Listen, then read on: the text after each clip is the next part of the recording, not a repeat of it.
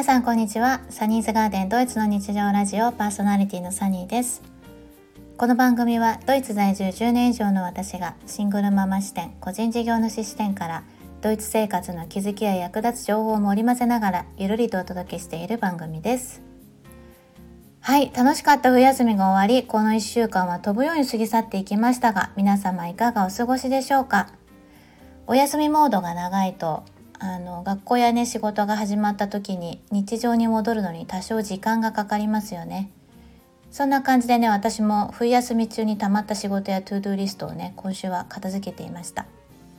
さて今回はそんな to do list について先日友人と話をしていて気づきがあったのでサクッとシェアしたいと思います。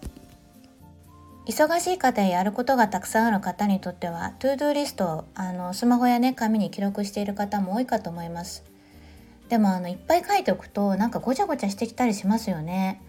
あの私の場合も同じで子供が小さかった頃は特にあれこれと世話が必要だったので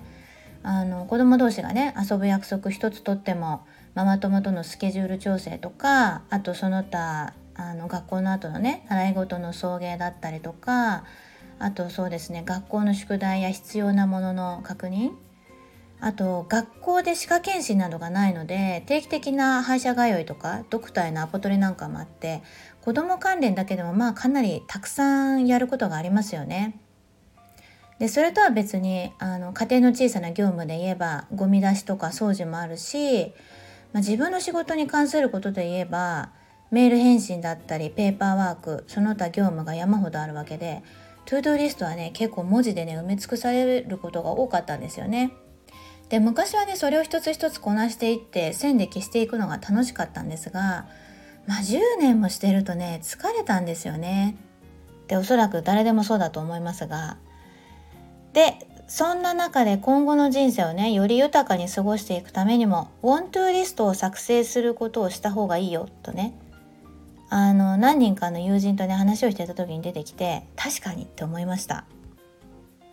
to do list はやらなければいけないことリストになりますが、この want to list は自分のしたいことリストになります。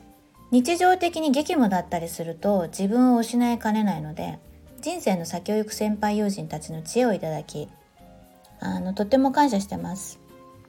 というのも、今までは子育ても仕事もマックスで頑張ってきたんですが、あの、子供はね、もうすぐ成人を迎えるし、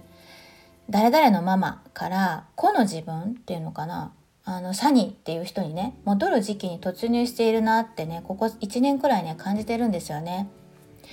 これもしかしたら子育て卒業段階の方が皆様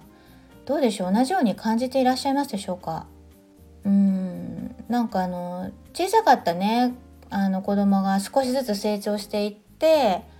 そうですね今ではもうバイトもするし好きなものを自分で買って友達と好きな場所へ出かけていってってねこう青春を謳歌しているのを見て微笑ましいんですけれどもその反面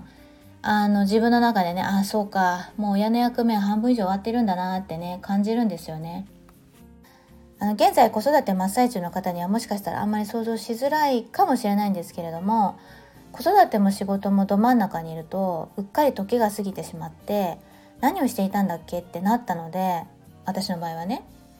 あのたまにはウォントゥーリストでね自分のしたいことを紙に書いて隙間時間ができた時とかあとまとまった休みが取れた時とかに楽しめることをするのは大切だなぁなんて思いました。これって誰と過ごすかにも関わってくると思うので周りの人間関係についても見直したり